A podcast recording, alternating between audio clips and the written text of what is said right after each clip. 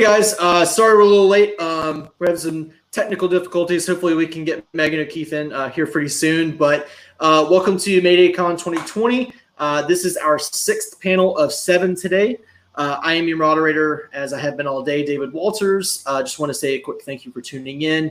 And as a note, as always, as have been for the panels all day, since it's a live feed, you can go ahead and submit any questions or comments, and we'll try to pick some out as time allows. But let's go ahead and begin with some introductions from our panel, and then we can get right down to it. So, uh, Karen, if you want to start us off. Sure. My name's Karen Osborne. Um, my book, Arch- Architects of Memory, it's my debut. It comes out um, on. Uh, wow, already stopping. It comes out on August 25th um, of this year. And as you can see, I'm super nervous and very excited about it. Um, it's been a long journey to get here. And I'm just really just glad to be here. So uh, I uh, can't wait to hear what everyone has to say. Paul. Hi, uh, my name is Paul Krueger. I write anime flavored garbage in the fantasy genre.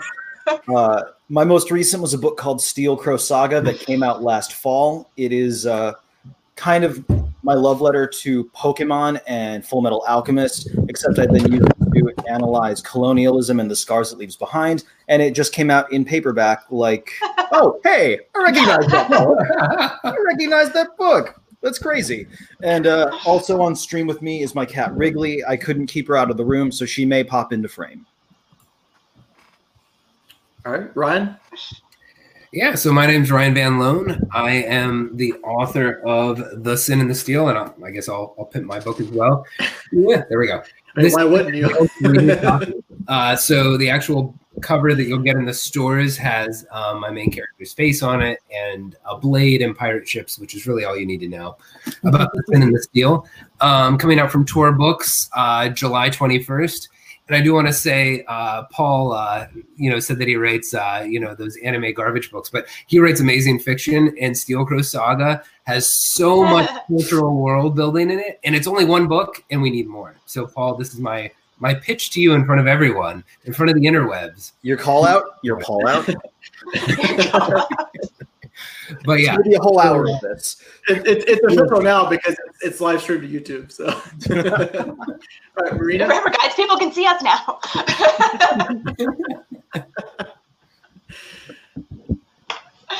uh, on that note, I guess I'm Marina Lostetter. Um, I'm the author of the Noumenon series. Um, the first book looks like this if you're in the US, looks like this if you're in the UK. Uh, the last book in the trilogy is coming out in August.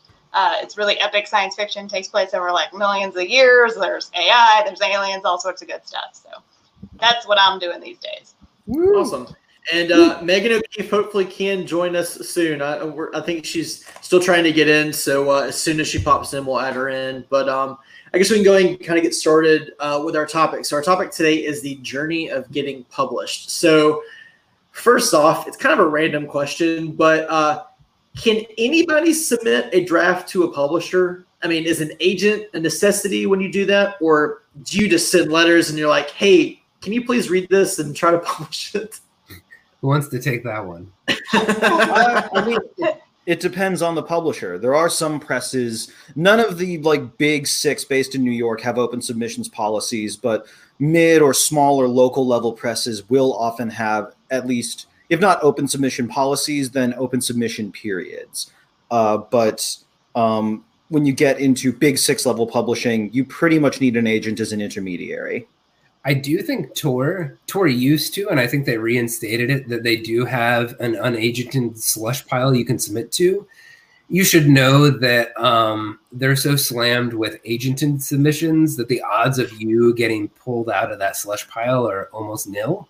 Um, so Paul, for all intents and purposes, is right, but I do think you can submit on uh, on Tor. And I remember before I got an agent, that was like I never did it, but that was like the holy grail of like, oh, I could do this, and they would find me. They're not going to find you just because there's just so much coming in. It's going to like cut them off before they ever get to you. Uh, they do read it. I know they read it, but it's very slow. So if you want to wait a couple of years, you're probably better off just going for an agent. I mean, considering you said slush pile, I don't, I don't Yeah. know if I'd want to send something to that. Yeah, that's kind of. I think, and now I'm speaking out of turn here. I don't. I don't work for Tor, obviously, but I think it's more like the new editorial assistant in, and they're like, "Hey, why don't you cut your chops on reading a couple of those and earmark anything you see that might look good?" So, yeah. I forget which editor once told me this, and and it's so so it's apocryphal, but um, it's called a slush pile because it got so high you'd walk around in it, and it like like slush. like snow slush, yeah. And we all really go through slush piles. It's not like agents don't have also their own slush piles that you have to go through.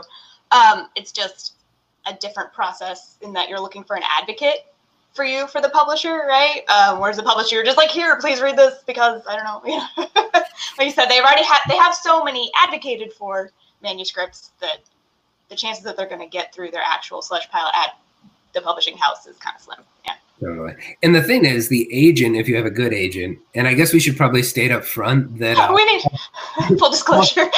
Marina and I uh, all have the same agent. Um, yeah, friend of the show, DongWon Song. So, um, and I think he mandated that we specify that, like, he kind of came down from on high to to pluck us out and then uh, and then put us out there. But um, if you have a good agent, uh, Like DongWon Song, friend of the show. friend of the show, DongWon Song, um, I, he's gonna be I hope he's watching this. but uh, they'll know the market. They'll know what specific editors at houses are looking for. They'll also know who's been submitting what and what's selling, what's not, and they'll be able to tailor it. Not only that, they'll know what the uh, um, common offers are. So they'll know if that's a good offer or a bad offer, what to look out for, what not to look out for. Um, so you can try to go it your own way uh, if you're really, really interested in learning all of that. The problem is you're just not going to be on the inside to get that kind of inside scoop. And so that is just one of many different ways that agents bring a lot of value if you're going to try to submit to like a big big six or even even some of the smaller ones that are around the big six but are, are starting to get out there. I guess it's big five now. Uh, fine. Well, we still call it the Big Six. The same way the Big Ten Sports Conference has 11 teams in it. yeah. Fair enough, Paul. Well, I've there's not a exhausted my day that sports goes by where I don't think like thank whatever powers are out there for the existence of my agent. So Mhm. I gotcha. Um, so, so, so you have an agent, which you all do. Um, uh, are you involved in the process at all uh, once you decide a book is ready to send off to publishers, or do, do they take it off your hands at that point? Uh, I mean, you know, obviously you you go, I want to submit this, and they go yay or nay, and I guess they just take it from there. I think it depends on what kind of an agent you have. So Dongwon is very editorial. Um, so at least in my experience, um, so we we give him a manuscript and then he tells us what the heck is wrong with that manuscript and then we fix it and then we might go back and forth several times before he's like, yes, okay, now it's ready. Let's go send it out into the world. Um, other agents might be more like, yeah, sure, just whatever you have. Okay, if you think it's ready, then let's go. Um, so it kind of depends just on your relationship with the agent and what kind of an agent that person is. If that makes sense. Yep. Yeah, Anybody I else? mean, Dongwon specifically used to be a book editor uh, in a previous life. You know, he acquired the the series of books that became the TV show The Expanse. He worked on a whole bunch of stuff. Uh, so even though he's no longer a professional editor, that's what he brings to it. I know other uh, agents who come from a marketing background, and they might be more interested in what does the marketplace look like for this book, regardless of where the book is at, uh, narratively speaking, because they might think, oh, that's really something that if I can make the case that the book is sellable, then the editor can worry about fixing up the narrative. So it's going to depend a lot on what kind of agent you have, like Marina said, and what kind of agent you are looking for. If you're somebody who's in the market for representation right now.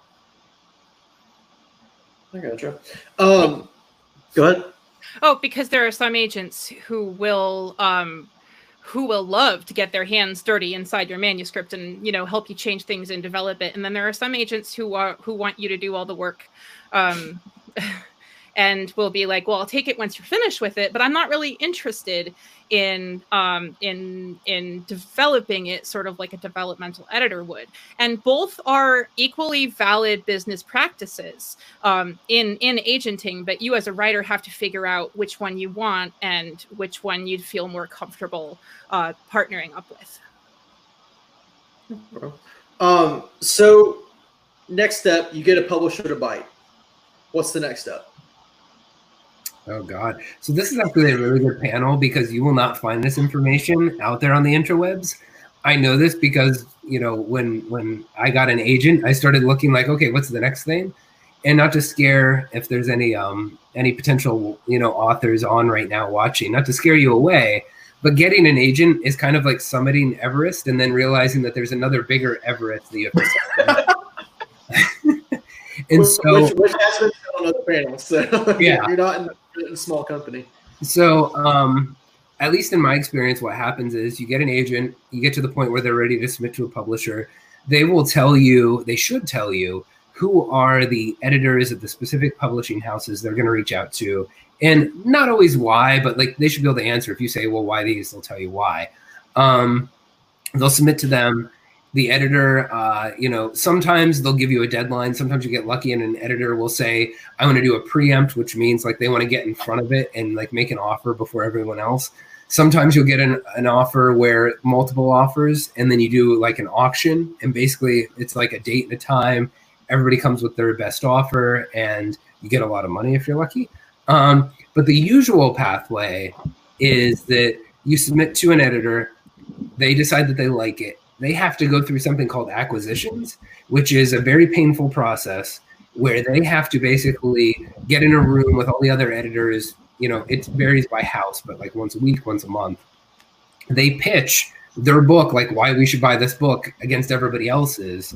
Generally, like the head person in the room, whether it's the publisher or the head editor, they'll decide which ones they want to go with. And then they have to do a profit and loss statement, which is basically their best guess of if we give you an advance of this, you'll sell this, we'll make this, it'll be cool, let's do it. and then the accounting people look at it and they can at any point in all of this it could go away. I had I had my book go up and I'm not going to name the name, but it went up through all the way like past everything got to the head person and they were like I really don't like ships. So Oh. um and it was cool because I landed at Tor so like I'm really happy. But uh Man, Yeah, Megan, sorry. My computer was having none of it, so I'm on my phone and I have no idea what the quality of uh, this is going to be. But You're it's. You look wonderful. So, yes, the memes say you're doing great, sweetie. all very tiny and very far away. we're, we're, we're social distancing via your Apparently, yeah.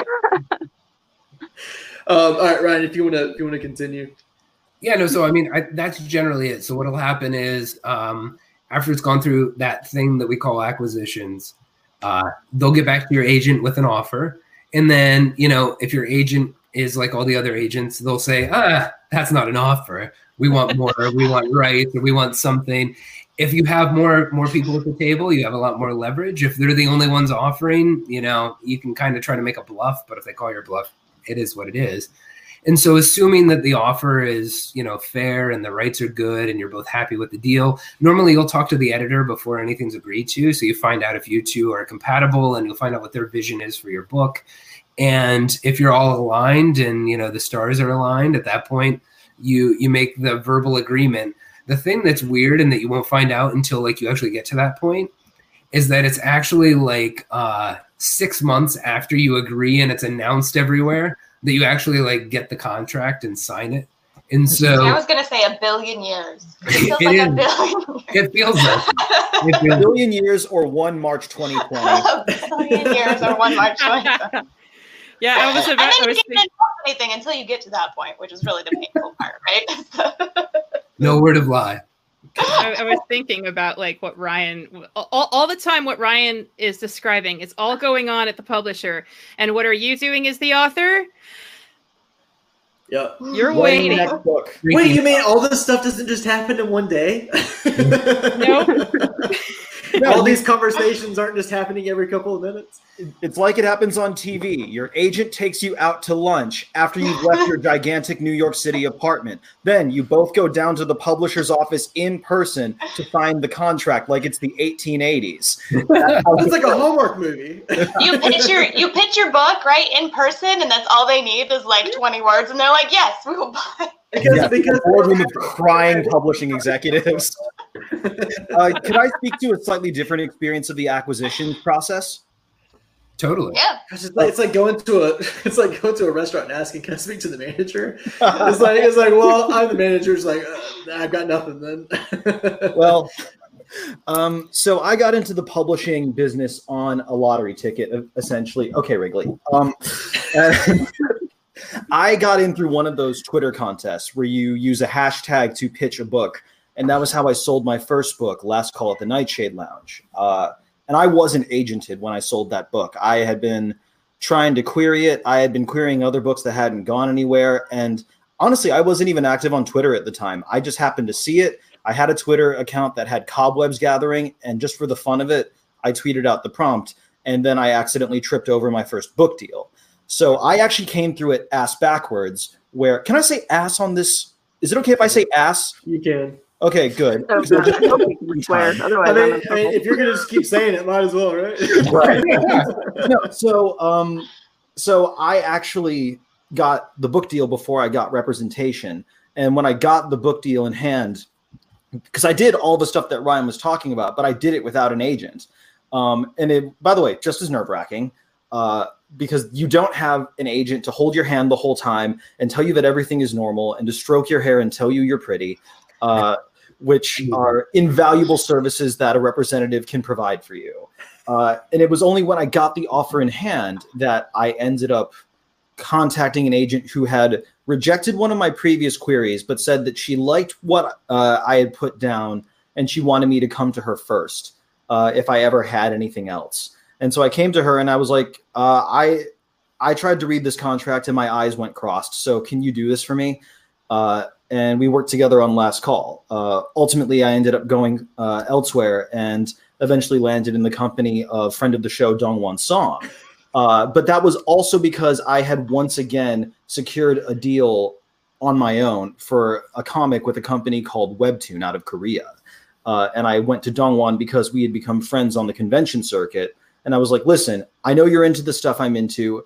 Uh, I think you'd be a good advocate, and I've got this deal here. Can you help me out? So I just want to clarify you don't necessarily need to get an agent first. It, it can help a lot of ways, but there are so many different ways in. Like I said, I came in on the strength of what is essentially a lottery ticket, uh, and it worked out for me. I gotcha. Karen, Megan, you want to add anything? I mean, I, I know Megan came in the middle of the question, but yeah, Well, I so queried uh, for years and years. It feels like uh, it wasn't years; it was months. But I queried for years, and I sent out query letter after query letter after query letter, and found my agent on Twitter um, through PitMad, uh, through a PitMad like. So uh, it, it's it's just you never know where anything is going to come from. You just have to keep your eyes open, and you have to keep moving and keep on hustling, and um, just keep going. Yeah, I mean, this this is an industry that rewards like grit and determination. Like under uh, uh, over a long enough timeline, like if you keep at it, things will kind of work out. Um, it, my own experience was a little unusual in that I got an offer on the book and an offer from an agent for the same book within 24 hours of each other.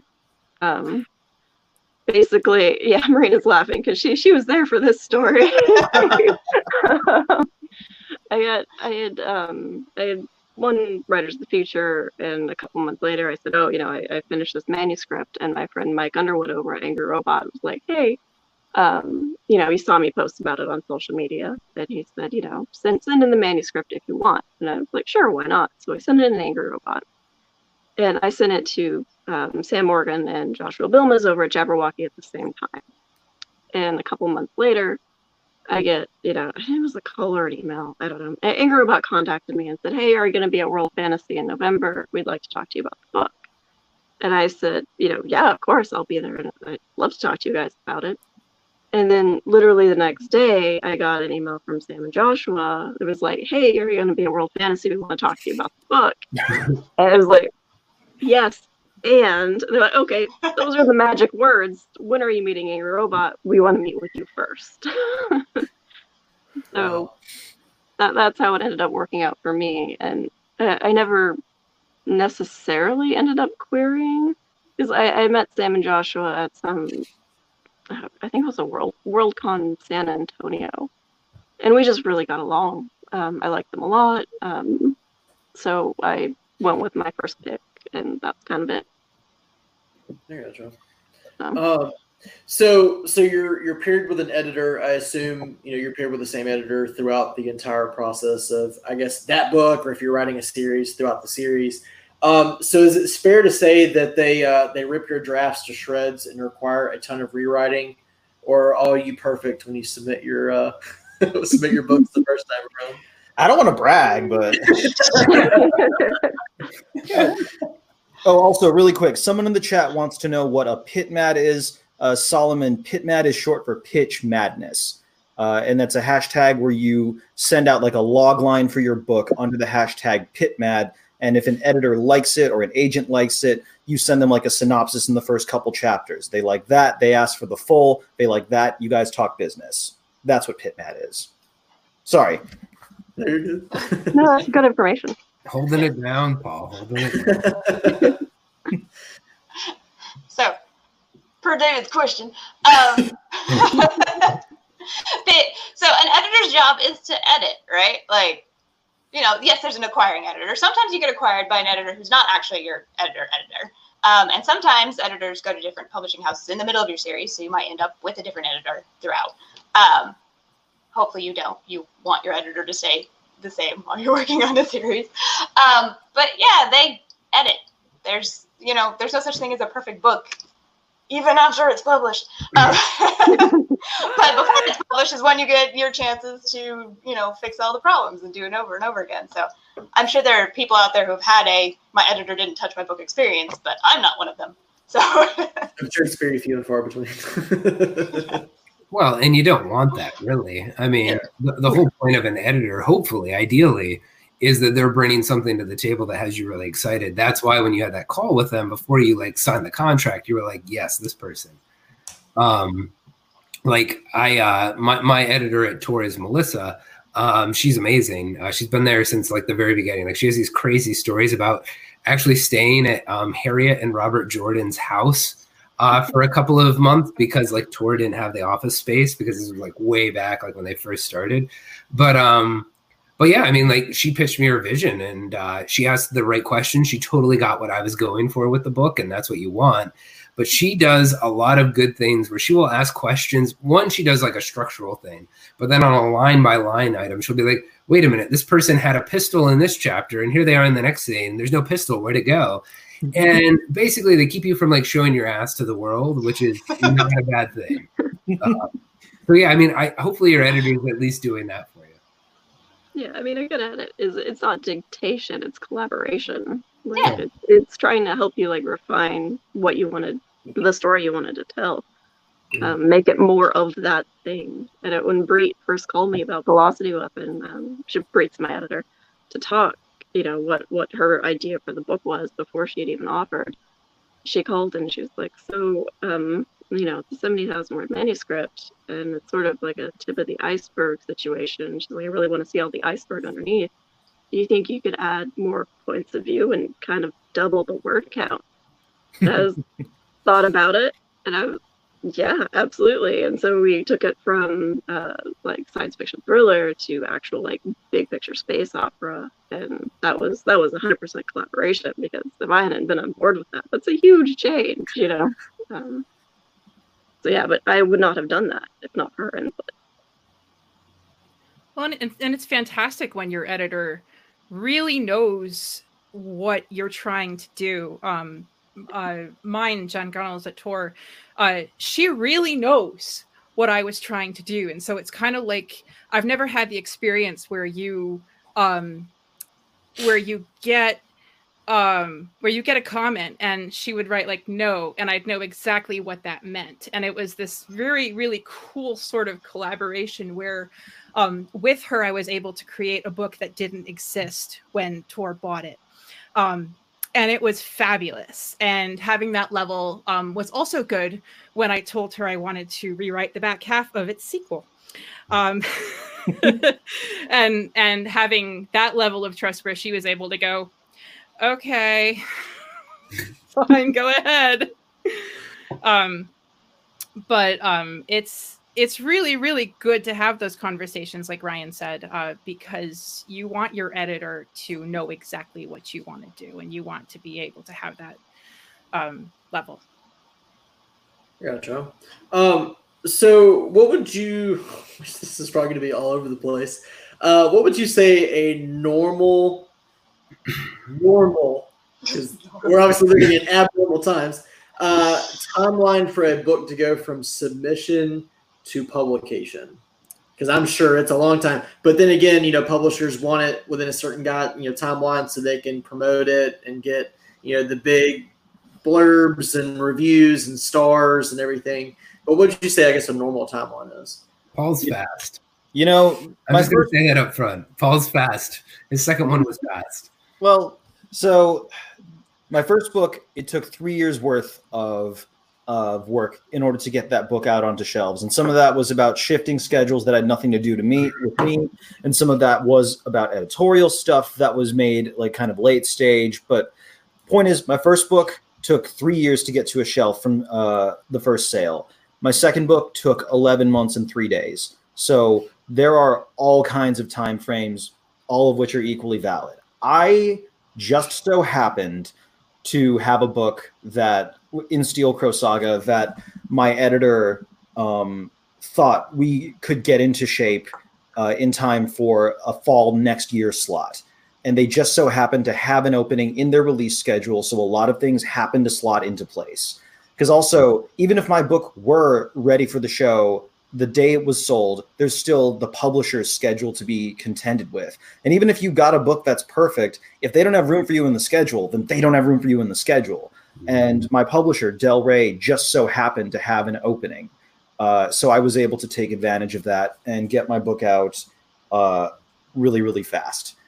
Uh, so there's so many factors of how long it takes a book to gestate and come out that have actually very little to do with you as an author. And that's maybe the that's maybe the strangest transition to make when you go from writer to author because writing is a hobby that can be a job author is a job.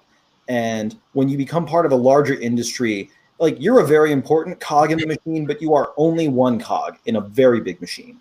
Um, and sometimes you just can't affect the way those other cogs are going to spin. And I think I think you for your first novel, you don't want it to go too fast. Like mine is going to be, oh god, I think we yeah 2018 July 2018 is when the deal was announced, and uh, you know this year July will be when it comes out, so two years. But there's so much that goes on with you know you have to do uh, editorial work. Um, there's cover design. There's promotional stuff there's all these other things. There's a lot that goes on because it's actually a, business as paul alluded to there. And then you that's not even talking about the publication schedule which paul really hit off off the charts there because really it comes down to who's going out that month. Like your publisher knows who they're putting out and maybe they have a sense of who other people are putting out. They don't want to put you a debut out when they're launching like two of their best sellers in fantasy if you're a fantasy author because you're going to be competing directly with them. So they got to find that space all that to say you should be really really patient. More time is not a bad thing. That gives you more time to write the next book and the book after that and the book after that because you should be treating this like a career. It's not just a one shot thing. So i wouldn't get too hung up on it but know that it's going to move at a slower pace than you think it should. And when you're in the middle of it you'll be glad that it was as slow as it is But it'll be Yeah. very slow and then it'll be very fast. yes oh Most of it yes. is very slow, and then you'll get something that's like, "Can you have these copy edits back in two weeks?" Suddenly, out of the blue, and you're like, "Oh, shoot, okay, I guess that's what I'm doing now for the next two weeks." totally Yeah, the industry is very hurry up and wait. Yeah. Mhm. Hey, You're either waiting or you're going warp 10. Yep. yeah, and, and I can't imagine, you know, having a debut that's that's ready to come out and they decide to which I'm assuming they don't, uh, which you know Ryan kind of alluded to, but you know, not going up against somebody who's got a big readership because like your book kind of gets dwarfed at that point. And so it's nice knowing that okay, maybe we can wait just a little bit longer, let that settle, and then and then I can hit, you know, with my with my book Mhm. um, because man, you know, it, it would be very deflating, you know, to wait two years and then your book finally come out and it's just it's just overshadowed. Yeah, my Yeah, debut moved different. twice for that reason. Mm. Yeah. Anybody else got any other thoughts on that? I well, I guess I the mean- other thing I would add. Uh, sorry, Oh, sorry, Paul. Didn't mean to talk over you. No, no, I didn't mean to talk over you. I was just going to say that as disheartening as it might feel to wait, the thing you have to remember is that once your book is out on shelves, readers aren't actually going to care about how long the book took to come out. They're not going to have a little tab in their head that says, well, this book came out in this year, but they didn't have another book on shelves till five years later. They're just going to be like, oh, here are two of Ryan's books. Here are two of Marina's books. Uh, so even though that's a big deal to you, the author, and that's a totally valid feeling, uh, which is why it's good again to have an agent to talk you off of the cliffs and stuff. Mhm. It's really not going to matter at the end of all of it. It's not going to be what readers connect with. Readers are going to connect with the work, and having more time to make your work the best it can possibly be so that it can maybe stand the test of time and be something that's still stocked on shelves 15 years, 20, 50 years later instead of going straight into like the bargain bin after a year. Like that's a huge asset that I feel like we don't always take the time to appreciate when we're stuck in the machinery of the industry. And when I um my book was announced the same time as Ryan's, and it's been two two years, and it'll be two years in some some odd uh, months until it comes out in August. And um, it honestly doesn't feel like it took two years. It feels like yesterday I got up and and and got that letter in the mail. Uh, it and um, I've been very grateful for that time. So I, I agree completely. I'm stealing this idea wholesale from Tim Powers. Um, but basically, he he said a long time ago, and he, said it to a lot of lot of new writers that he's mentored, that he's never understood like the rush to meet the deadline. That he always wants like if he needs more time, like he sees it coming and he asks for it um, because he wants that book to be as good as possible.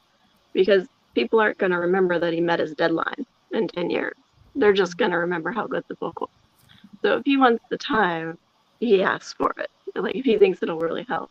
Um, so the the wait, like uh, like I said previously, like over a long enough timeline, like all these things just sort of shake out, right? So the wait isn't too bad if you're thinking about it as an opportunity to really like polish the product and make sure the book is as good as you can make it in that time. Mhm.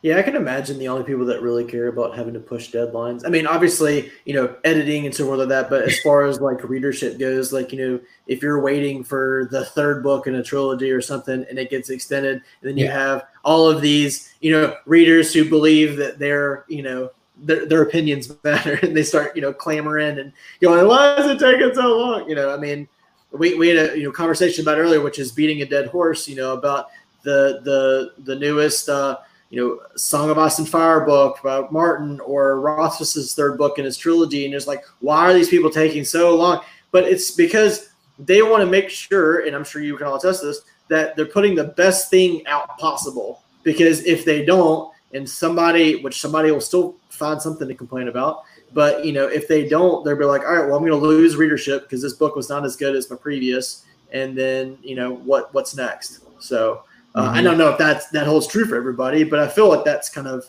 you know part of it because you want to make sure that what you put out is your best attempt.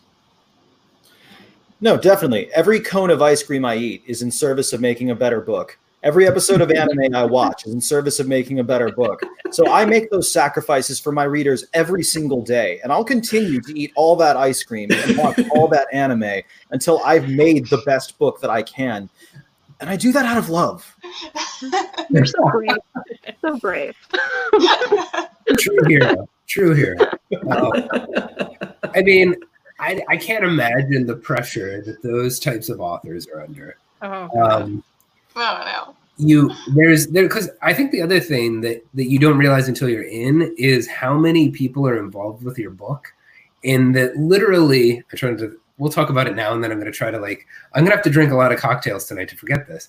But there there are so many people whose jobs literally are like depending upon you selling books and these are people who work a lot for very little in return and one of the most expensive places in the world to live and they're all really great people. I've been to Tor a couple of times. I got lucky because i don't live that far away from new york city.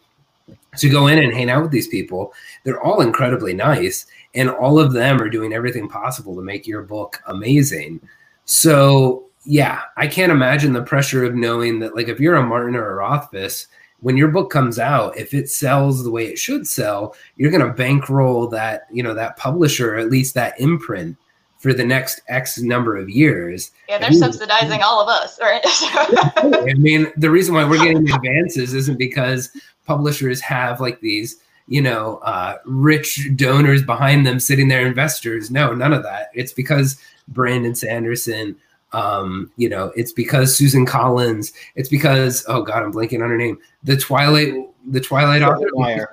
Stephenie Meyer. Meyer. Yeah. All the YA authors I know are like, thank God she's putting that out this year because that's going to mean that we're going to get like advances next year because of that. So it's definitely it's definitely deeper than you realize. But I say YA is going to come back this year because she's got a book out, and then uh, is it Suzanne Collins, The Hunger yeah. Games? You know, she's got yeah. another one coming out. So this man, like YA is going to get super hot again. Granted, it hasn't really cooled down at all, but I can imagine that all those YA authors are like, "Holy crap, I got to get a book out." yeah, uh, YA never went away. When all of us are gone in dust, YA will still be there. It really will. Even if the book isn't YA, it's still going to get tagged as YA. oh, yeah. Uh, because YA still. Um, so, how much, uh, you know, with with a big publisher like Tor or with a publisher like Orbit uh, or even Del Rey, how much influence do you have in like cover art, or is it just something that the artist, you know, they send it to an artist, they read a little bit of the book, and they base it based on what they read. I just got to see sketches. So I also have um, a fantasy series that's starting next year. Um, the series is called The Five Penalties, and the first one's called The Helm of Midnight. Um, and I just got to see a cover sketch. And so my editor sent it to me and was like, hey, what do you think?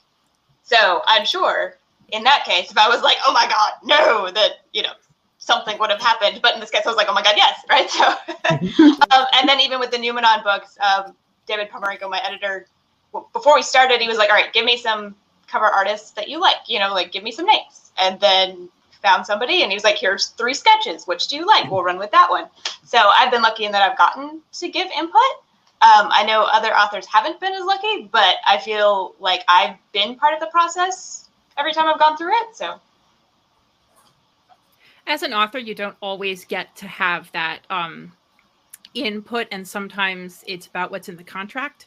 Um, like, so it comes back to having that uh, level of trust and um, confidence in the collaboration you're doing with your publisher. Yeah. Gotcha. Yeah. Yeah. I, oh, sorry. No, you're uh, good. Go ahead. Uh, yeah, I had absolutely zero input in the cover design of my first book, which you know, I was given to expect that, so I wasn't surprised. And I'm happy with that cover. But for my second book, yeah, I didn't get to call the shots exactly. Uh, but part of it is that I had that editorial conversation that Ryan alluded to. And so I knew that my editor, Tricia, was on the same page as me with a lot of stuff. And so I knew that even if she didn't consult me, she would know the right tonal references to draw from. And like frankly, Steel Crow Saga is a book with so many things going on in it I had no idea how to distill all that down into a single image, and it is Tricia's literal job to figure that out. So I figured best to leave it to the professionals. Like she asked me, uh, "Do you mind if I use these kinds of reference points? Do you have any any feelings about it?" And like the main thing I told her was just that this is a book about Asian people, written by an Asian author, sold by an Asian agent to an agent uh, to an Asian editor. Give me an Asian cover artist uh, and I trust you to do all the rest. And she absolutely delivered. She turned in the kind of thing that I never could have thought of myself because my competency is strictly in words, and I flounder if I get into anything else. That is another thing to remember. It's a piece of marketing, right? And we're not marketers. That's not our job. They know how to do that. yeah, I have the ones who are. yeah. They're actually Velocity Weapon um, so I, previously one of my jobs was as a graphic designer for a publisher of medical uh, textbooks, kind of randomly. Um, but Velocity Weapon actually has some of my my art on the cover, like all of the logos and things like that. Um, Oh, the map excellent. at the beginning, the little like, chapter break designs. I, I made those. So that is my art. But the rest of it is is Lauren's design um, plus Sparth's art, which she's just incredible. When they told me, for those who aren't familiar with Sparth, he's he did a a lot of concept art for video games, including the Halo games, which I absolutely love. And they told me they were getting Sparth to paint my spaceship. I was like, oh, this is the greatest. So I would just let them roll with it. Yeah, I mean, unless you're um, unless you're a big name author, you're not going to have it in your contract likely that you're going to have any say in the cover art. Um, I think my experience was with some of the others. Uh, we DongWon and I kind of said what we thought might make sense. Um, my editor was in, in similar alignment. It does help. Paul alluded earlier. Our um, agent was an editor at Orbit and acquired some some bigger names at the time, including um, Seanan McGuire writing as uh, Mira Grant and others. So that helps in that conversation. Um, but ultimately, like we gave Tor some ideas, and they came back with a cover sketch, and then they showed us the cover. They actually threw away a cover I never even saw. They were like, "Don't even worry about it." So I was like, "Okay." Um, but but honestly, if I at the end of the day, I think as an author, especially a new author, you might have like nobody likes anyone who's being difficult. You might have one time throughout your your career, like up to that first book, where you could be really difficult over something. So like you need to choose where you're going to have your battle. Um, I don't think I've been difficult yet. Hopefully not. Uh, like you're, you're likely not going to win it at cover art um, unless like you have a really good argument for why you think that doesn't make sense. For example, if you have a uh, person of color main character and the cover art shows white people, that would be a bad thing. So like that one, you're going to have more over versus like, well, you know, I wanted more red in the cover. Like that's yeah. probably not. hmm And like you talk about the big names, like Jim Butcher very famously has specified that his character Harry Dresden does not wear a hat. And yet, on the cover of every single Dresden Files book, Harry Dresden is wearing a hat. And he's tried to bring this up to his publisher before, and his publisher just came back with the argument a hat can convey both a detective and a wizard, so we're doing it. Uh, Yeah, And and, like- even his two books that are coming out this year both have them. Yeah, no, because because they understand the marketing, and Butcher, for his part, seems to understand it too. He throws in the occasional joke in the text about Harry, where Harry's talking about how like, oh, I'd never wear a hat or stuff like that. But those books come out, and he's wearing a hat because they know that that's going to convey what needs to be conveyed to the readership. And could you imagine if they have another cover that doesn't have a hat? If people are going to have their minds blown. It would be blown. weird. Because Yeah. how many books has he written in that series now? He's like 16, 17. 16 17 come out this year. Yeah, It'll be 17 in September. I mean, Yeah. watch you know, watch 18. He doesn't have a hat, and people are I'll be like, like, "This isn't Jim Butcher. This?" What's happening? he seems like neither a detective nor a wizard. I was like, throw it out my window. I'm not buying this book. Yeah, exactly. um, I'm 17 and no more. yeah, yeah, or, or, or you know, you could be, you know, you could be the author that gets the uh, the cover art back, like a certain one that we're uh, I'm not going to mention the name, uh, and trashes them on social media. Oh yeah, don't do that. Oh no no. Oh, yeah, We don't do love showing up, don't do that. yeah, yeah, that was uh, that was really bad for him, That was very his publisher, and his readership because I know a lot of people that stopped reading those books. So, Yeah. um, but uh, so we're going to continue kind of going through this whole like control thing because I mean I know you know when, when when you're self publishing something you have tons of control and obviously traditional you kind of give up a lot of that. Do you have control over who your book gets sent to for like author blurbs? Do you have any input like? I think so and so would like this, or I mean, is your editor like, I know this, this, this, this, and this, so we're gonna send them there, and obviously they probably send them to you know Publishers Weekly and Kirkus and all that stuff to get those, but specifically authors. Yeah. Hey Megan, how did your book get blurbed? yeah. I mean, Who's so on mostly, yours? Wait a second. mo- mostly the editor kind of decides. You can make suggestions, um, especially if, if you have personal connections uh, with an author who you think might be a good fit for the blurb. Uh, you recommend that to your editor, and then the editor goes off and does the asking. You don't have to do that. Uh, Marina's joking around because our, our little writing group has a, a long running joke about um, how we need to complete the, the ritual circle by having all of blurb us circle. blurb each other's books. Um, So I have a blurb on the back of blurbed mine. and now I've blurbed Andrea Stewart, so we just need one more of us in the group do to the blurb circle. somebody Yeah, else's so book so we can get the ritual circle complete and take over the world. Yeah, I, mean, Paul, and I think that's what it comes But down you know, to. dark art rituals usually aren't a part of the blurbing process. It's really not. Yeah. yeah. My editor did a lot of the legwork when it comes to the blurbing. Um, the blurbing. Listen to me, right? Um, the blurbing. The blurbing. well, she did a lot of the uh, the legwork. Um, yeah, but I had some friends I um, contacted directly, and some authors who I knew who I had like met at a convention and who I knew would like it, and I would um, ask them very politely um, because uh, blurbing takes up a lot of time, Mm-hmm. and um, authors uh, do not get paid to do it. Totally. Yeah, I mean, I think that's the thing to bear in mind is if your editor has connections, you have connections, whoever they send it out to, um, you know, as as an author, I can speak to this. You have all the best intentions in the world, and then you get slammed with deadlines, and maybe you have some personal stuff going on, and you're falling behind, so you're not going to read this book because you can't even like keep your head above water.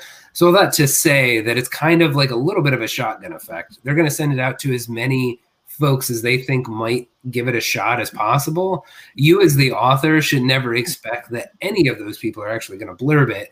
And nine times out of 10 has nothing to do with you. Um, it's just down to timing. And honestly, what they're really looking for is like one good pull out blurb that they can like throw on the front cover or in the back or wherever. If you get more than that, it's cool, but like that's really all that matters. And if you get a good trade review, they might use that instead of another author anyway, unless you get like, you know, one of the best sellers. So so you have some control, but nobody has any control at the end of the day because it's really down to those authors. I mean, Scalzi had like I think probably all of us uh, at one point or another will, but has that like weekly thing where he tweets out like a stack of books. And I was in there, and a couple of authors were like, "Oh, you made it, Ryan," but I know Scalzi never looked at it, which is cool. I don't expect him to. He's a nice Yeah, guy. same here. It's a it is a rite of passage. Yeah. It's nice that it's in a picture on his Twitter account. That's all you need. Yeah, and I don't know. If, I don't know if you've ever seen. Uh, I don't know if he's done a video of it or at least pictures, but like Stephen King has a book, like a room devoted to arcs that he receives, and he'll just randomly go in and pick just a book, Yeah. and then he'll maybe blurb it. And you know that obviously a Stephen King blurb is massive because he has such a big you know following. But yeah, I feel like that's especially with the bigger name authors that if they just get sent a book, you know, just getting a picture on social media is probably already big enough, not to mention a blurb on your book. Um, and you know, then then you have us bloggers that are trying to get the word out, and uh, we try to get on those on those books, but you know that doesn't normally happen. So, Well, I, um, think, I think that's but, why uh, John does it. I think that's why he does it, just because he knows he can't read all those, and he's a nice guy, so he throws it up there so that you can see it. Um, and you know, it does something. I think with mine, it was like all like older folks who like have passed away or like haven't written in a while, and they were like redoing them, and all these. It was very depressing because all these people were like, "Oh, I can't wait to read this version or reread this," and I'm like, "But I'm alive and I'm new." new. Yes, uh, so I'm also here. But you know, the I think the other thing is that blurbs are cool. They're like a they make you feel good when like uh, a blurb comes back in, and against all odds, Senpai has noticed you.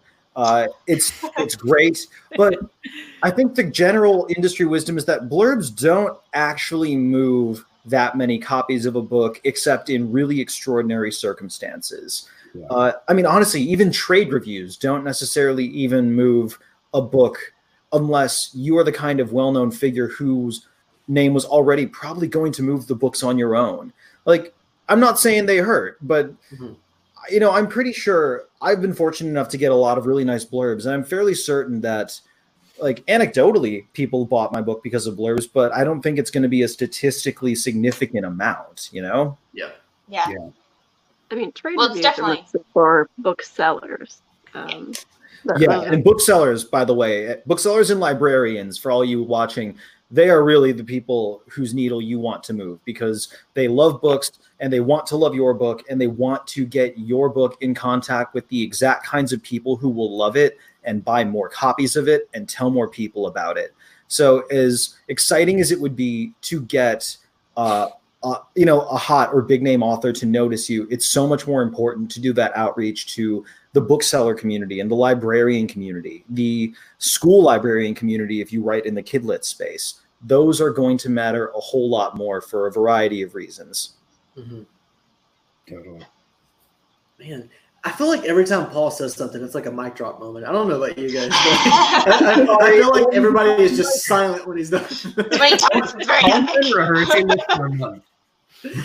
uh, um, yeah, and you know, I, I talked on a panel earlier. Uh, I think it was the the the self pub versus traditional publishing uh, panel that I had, and we were talking about how, and and Paul was kind of alluding to as well, and, and I think everybody kind of alluded to it that you know the author blurbs really don't push a ton. I mean, unless those readerships see that and they're like, well, if, if Stephen King like this, I like it. Um, and then and I don't put a whole lot of um, not thought, but I don't like to put a I don't put a whole lot into like Publishers Weekly, Kirkus or stuff. It's great to see when they get started reviews. That doesn't mean I'm going to like a book though.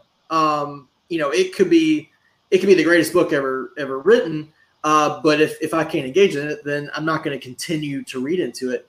And I feel like, at least since I've been in kind of the book review community community, um, I put a lot more into what other people that have my same reading taste feel. So if uh, you know Petrik Leo at Novel Notions or Mogsy at Biblio Sanctum or some other bigger uh, book blogs, if they say they like something and they give it five stars, I'm like, holy crap, I've got to read that book. Uh, but if they give it you know two or three, then I'm like, okay, maybe that wasn't for me either because we all have kind of the same level of reading styles and, and what we like in a book and whether we can you know get in with the characters and are actually engaged in it you know if, if it falls flat then we're like all right we're done. Because i mean you know we get a lot of books as well. We're we kind of are like uh, you know authors that get books for blurbs that we just get tons of books and we have to weed through them and you know it, it's great to post about them but like man i feel like crap if i post about a book and i don't get around to it and it comes out and i'm like man um next one up i guess. Uh, we won't talk about that one anymore. Posting Um, about a book is better than not posting about a book, even if you never read it. yeah yeah i mean you know that that's why i started a bookstagram account because i'm like i've got to get this out somewhere so where somebody may buy it based on just me talking about it. Uh, and then if i write a uh, you know a review about a book and it gets retweeted by the author and the publisher or whatever then i know stuff will kind of flow down the stream with that too. I'm not saying i'm a big name in book reviewing or anything because i'm not uh, but you know if, if i can put it somewhere then that puts it on somebody else's radar And that's really what all of this is about. So theoretically, if somebody sees my name on Megan's book and is like, oh, I liked her books, maybe I'll like her books, right? It's all about trying to find every little niche where you could catch somebody who's like, Mhm. oh, that's the thing I'm interested in and I understand this because somebody I like already read it or somebody, you know, exactly what you said. Maybe somebody will see it. yeah You don't know. There's so many Yeah. ways to Oh. reach people. Just kind of, Yeah. again, shotgunning, trying to find as many ways to get it out there to as many different people as possible, right? right Yeah. It all amounts to just multiple points of contact. Like, Right. Mhm. Yeah, what's Yeah. the statistic? You have to see a thing like seven or eight times before you, seven times. yeah, before it like Seven. penetrates your consciousness, and you're like, mm-hmm. maybe I should read that book with the with this idea that I just came up with spontaneously with no help.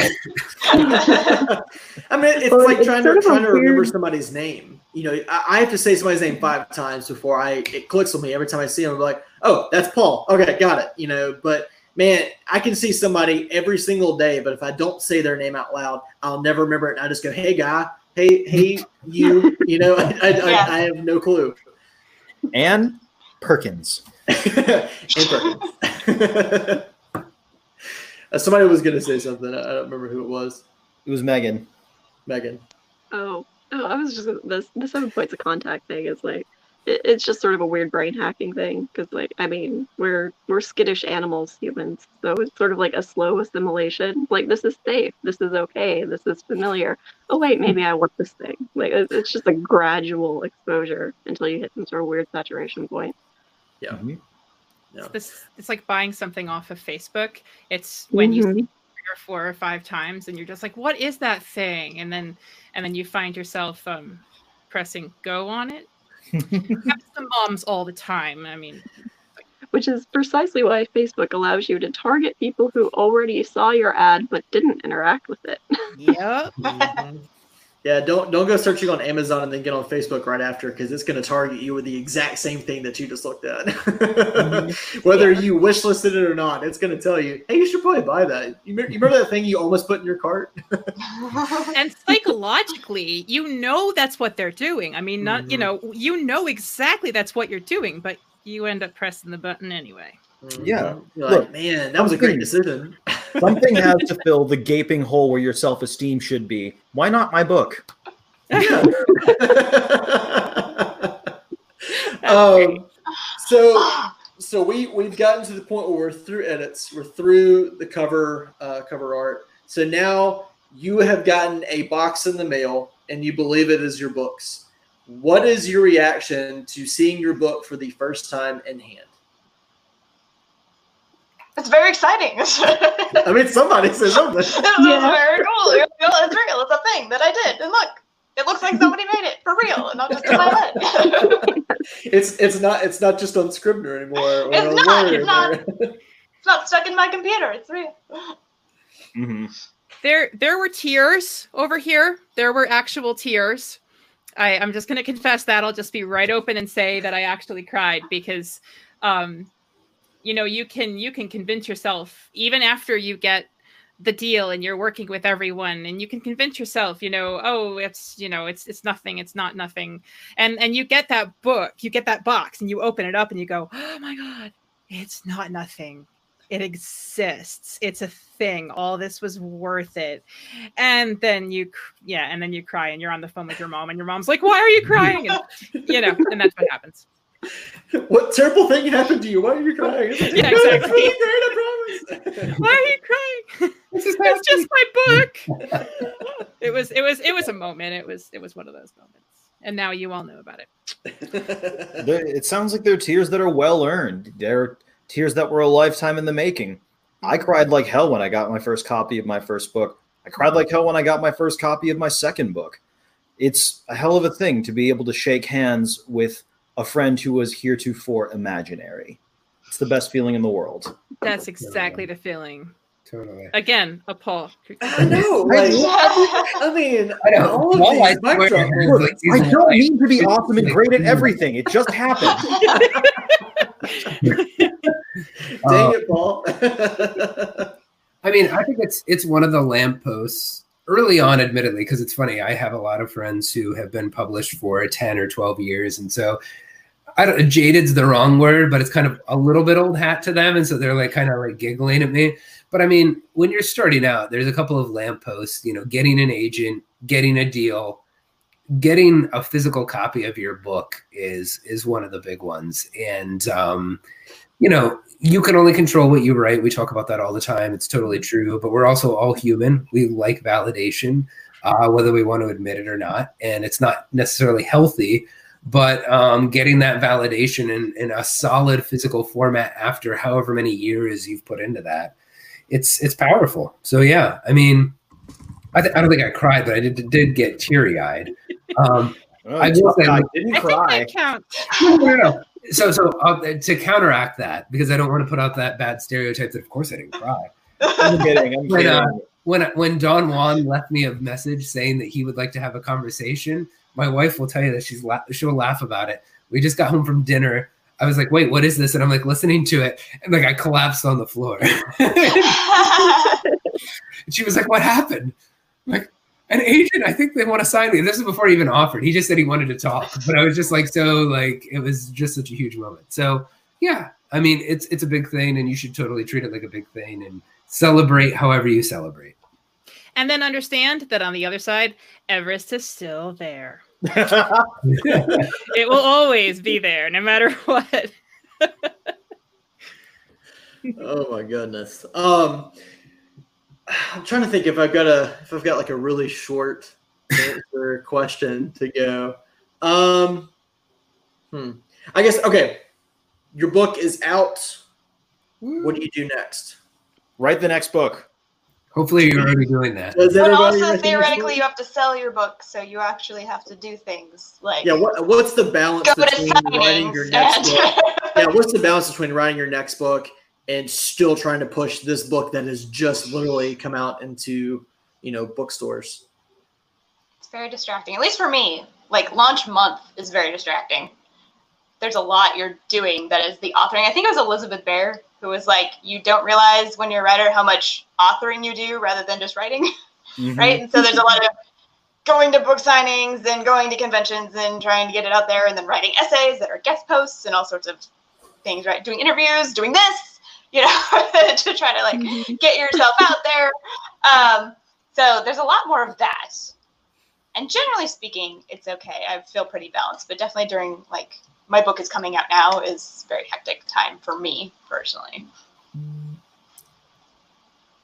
I try to divide my days like pretty rigidly. So like, I'm, like I write first thing, and then I do all admin and marketing stuff after the words are done, um, whether it be actually drafting or editing, whatever needs to be done. Like for the sake of the text is done first thing in the morning, and then everything else comes after, and that saves I think my best you know creative brain energy.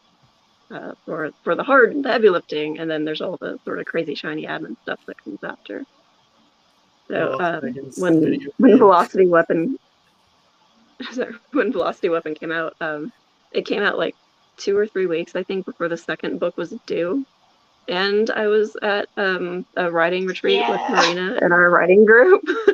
that was like probably one of the more stressful weeks of my life. I hmm. was like, I want to engage with all the cool writer friends that I have, but also I have a book due.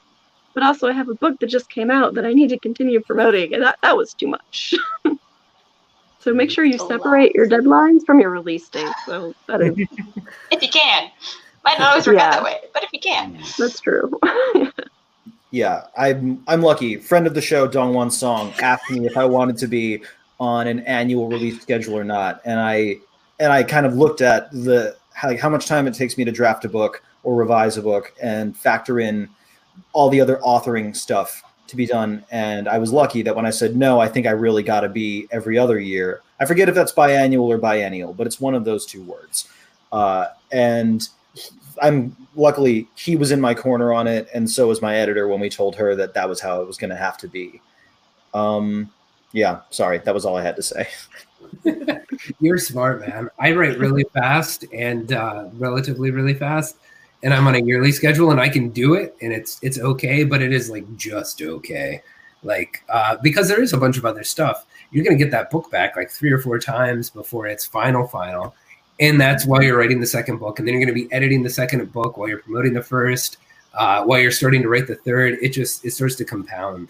Um, but I don't know what it's like to have the book out while you're still writing stuff. So I've been taking notes here. you, know, it- you know, I mean, and th- there's do what I basically. Oh, sorry. Yeah. I just just don't do what I did. That was. That was I mean, there, do too many things at there's kind of a deal with the devil you take depending on which option you go. If you go for a slower release schedule like me, then you don't have as much stress and your day to day life is better. But you're also you don't have as many books out that you aren't as free to accept new offers, which means you aren't as free to accept more money, which means it's a little bit more difficult to sustain uh, like the full time author lifestyle. Uh, but on the other hand, as Ryan pointed out, if you have the annual release schedule, you're out there more often, you're free for more work, uh, but everything does tend to compound on itself. And I know that I'm somebody who is bad at multitasking, even though I'm a reasonably fast writer. So I would rather take the extra time uh, and go a bit slower so I don't go crazy um, and hopefully turn out a book that will uh, be worth the wait. And that's kind of the gamble that I'm making for my career. But that doesn't necessarily mean it's any more valid for those of you listening than any of the other things that you uh, want to use to build your career. You have to talk with your agent, talk with your editor about what's going to work for both publisher, but most importantly, what's going to work for you. Like you are the means of production here, so you have to seize yourself and make sure that you are used ethically and well and treated appropriately. I, I always remember sometimes. things- Oh, sorry. To- Sorry, I was just like, all these things are negotiable. Like uh, the the first book you go through, you'll, you'll probably hit some hiccups with like timing and issues and stuff like that. But I'm on my fifth book coming out now, and like if if I need more time, I ask for more time. You know, and agents are happy to negotiate it for you. Editors literally usually want to give you more time because they want the better polished product in their hands. Um, like, all of these things are are just your personal preferences, your personal taste that you need to figure out for yourself, and then adjust the world around you to suit them if you can. One of the things that yeah, well, I think that's um, to to adjust the world around you to suit if you can. That's important if you can do that. Um, but it's also important to forgive yourself if you can't. Um, I had a baby in July, so I've been uh, writing a book while having a newborn and also trying to go 300% on everything.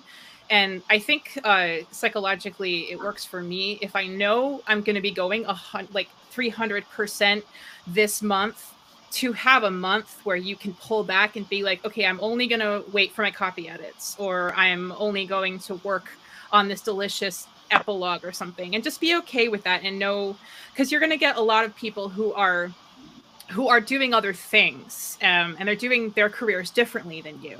Um, and uh, I heard somewhere, and I forget where I heard this first. I did not come up with it, and I want to like you know hug the person that taught it to me because I, t- I, I, I tell everyone. Um, I think it was at Viable Paradise. Um, eyes on your own paper. Um, that's possibly the most important advice I've ever gotten to manage publishing. Is um, you're going to go through it as you. Um, so if you need to go 300 um, percent um, on the month that you're going and then pull back, then you can do that. Um, but don't compare yourself to anyone else and just keep your eyes on your own paper. Um, even when you're going through that crazy, crazy time, which I hope to go through soon. Sorry, it's coming soon. it's coming. It's coming. It's ramping up. It's ramping up. So I gotcha.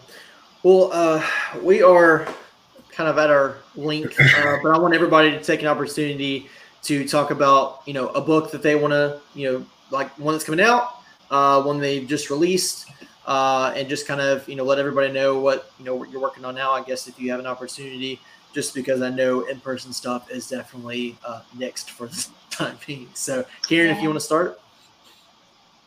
Oh, me? Yes. Sorry. Oh, it's it's it's quite hot in here, so I'm just like.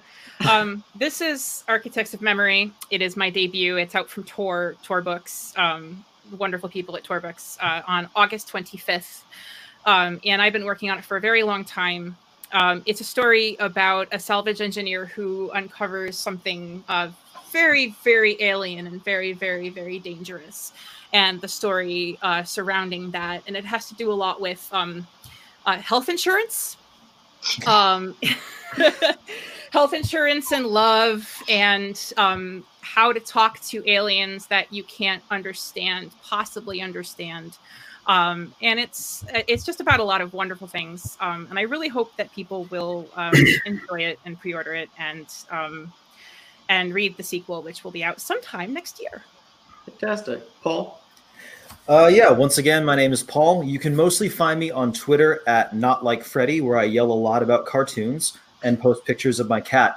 And my cat, Wrigley, who you saw on the stream, if you want to support her and keep her eating uh, the wet food, the good stuff, uh, please buy Steel Crow Saga, now out in paperback edition. Has Speaking of senpais, it has a lovely blurb by Erin Morgenstern on it, uh, which, again, just speaking of senpais, I'm working on my next book. It comes out uh, in 2021. We'll be releasing more about it soon, but I'll tell you all here on the stream. It is about organized crime, organized labor, the ways that the 1% uses them to keep each other down, and also kung fu, wizards, and revenge set in a 1920s backdrop. Nice. Mic drop. Stop that! All right, Megan. Uh, well, my next book is Chaos Vector, which comes out July 28th, assuming, you know, paper still exists and is a thing that can be printed on by July 28th. Um, in ebook, it will definitely exist, so that's a good thing.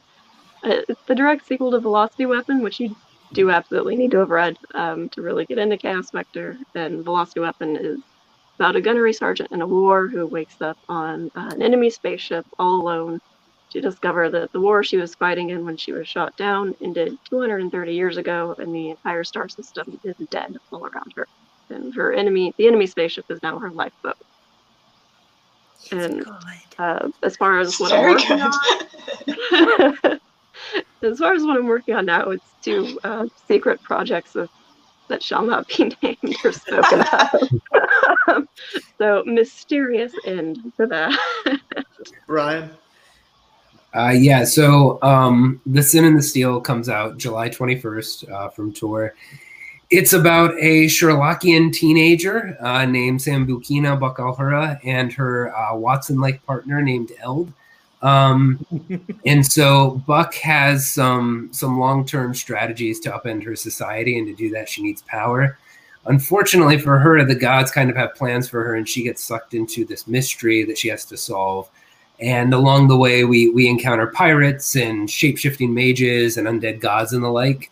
Uh, unfortunately for everybody involved, Buck has plans as well, and so that, that's coming out soon. Um, book two is it's done. Uh, we're editing it right now. Um, my editor and I have gone back and forth a couple of times. We're kind of getting to the the nitpicky part, which is great um, because it means that I can almost put that to bed. Um, and that's coming out next year. And then book three, I have the outline for, and I'm going to start writing it uh, before the month ends. So hopefully, we'll almost be done with the series by the time book one hits shelves. So excited for you, dude. Thanks, man. and Marina. I have Noumenon. In August, the trilogy will be complete. So, book one is Noumenon, book two is Noumenon Infinity, book three is Noumenon Ultra. Um, so, if you are looking for a space opera trilogy that is complete in August, there is one for you. um, it's about ancient alien megastructures and clones and AIs, and it's all sorts of fun shit. Um, and then coming next spring is The Helm of Midnight, which is epic fantasy with serial killers. And I pitched it as Brandon Sanderson's Mistborn meets Silence of the Lambs. Ooh. So that's I don't have any pretty cover for you yet, but I want be- that so that will be. I coming. sounds amazing. That's fun. soon in the spring. So Awesome. Well, uh, everybody here, uh, just thank you all so much for wanting to take the time out of today to be on this panel. Uh, I know it's been like a month process trying to get all this taken care of, but I'm just so grateful that all of y'all took the time out of today uh, to come chat for the last uh, you know hour plus about publishing, uh, about books, and just having a great time. Uh, and it's been so nice meeting all of y'all. Uh, I know you know a couple of us have, have have chatted a little bit on social media, and I know Ryan and I had a podcast uh, here recently, but um, it's all nice. It's always nice to put a face with a voice and with a you know voice behind the social media account. So uh, just thank you all so much, and I hope you all you know enjoyed your time here. So yeah, thank you, thank Yeah, you for David, organizing thank you this. Yeah, thank you, everything man. you've done today. absolutely, absolutely, and everybody uh, tune in. Make sure you check out all the books uh, by these fantastic authors, and uh, you know look out for uh, Karen and Ryan's debuts coming out here very shortly. Uh, and otherwise, uh, enjoy the rest of y'all's weekend, guys. And uh, if y'all want to, we've got an author reading by Michael J. Sullivan coming up in about seven minutes, and then we've got another panel, uh, last panel of the day, which is surviving your debut with some phenomenal Aussie authors and a couple others. So uh, definitely stay tuned. But yeah, thanks again, guys. I'll Thank you. listening to that one. Thanks for tuning in, everybody. Bye bye.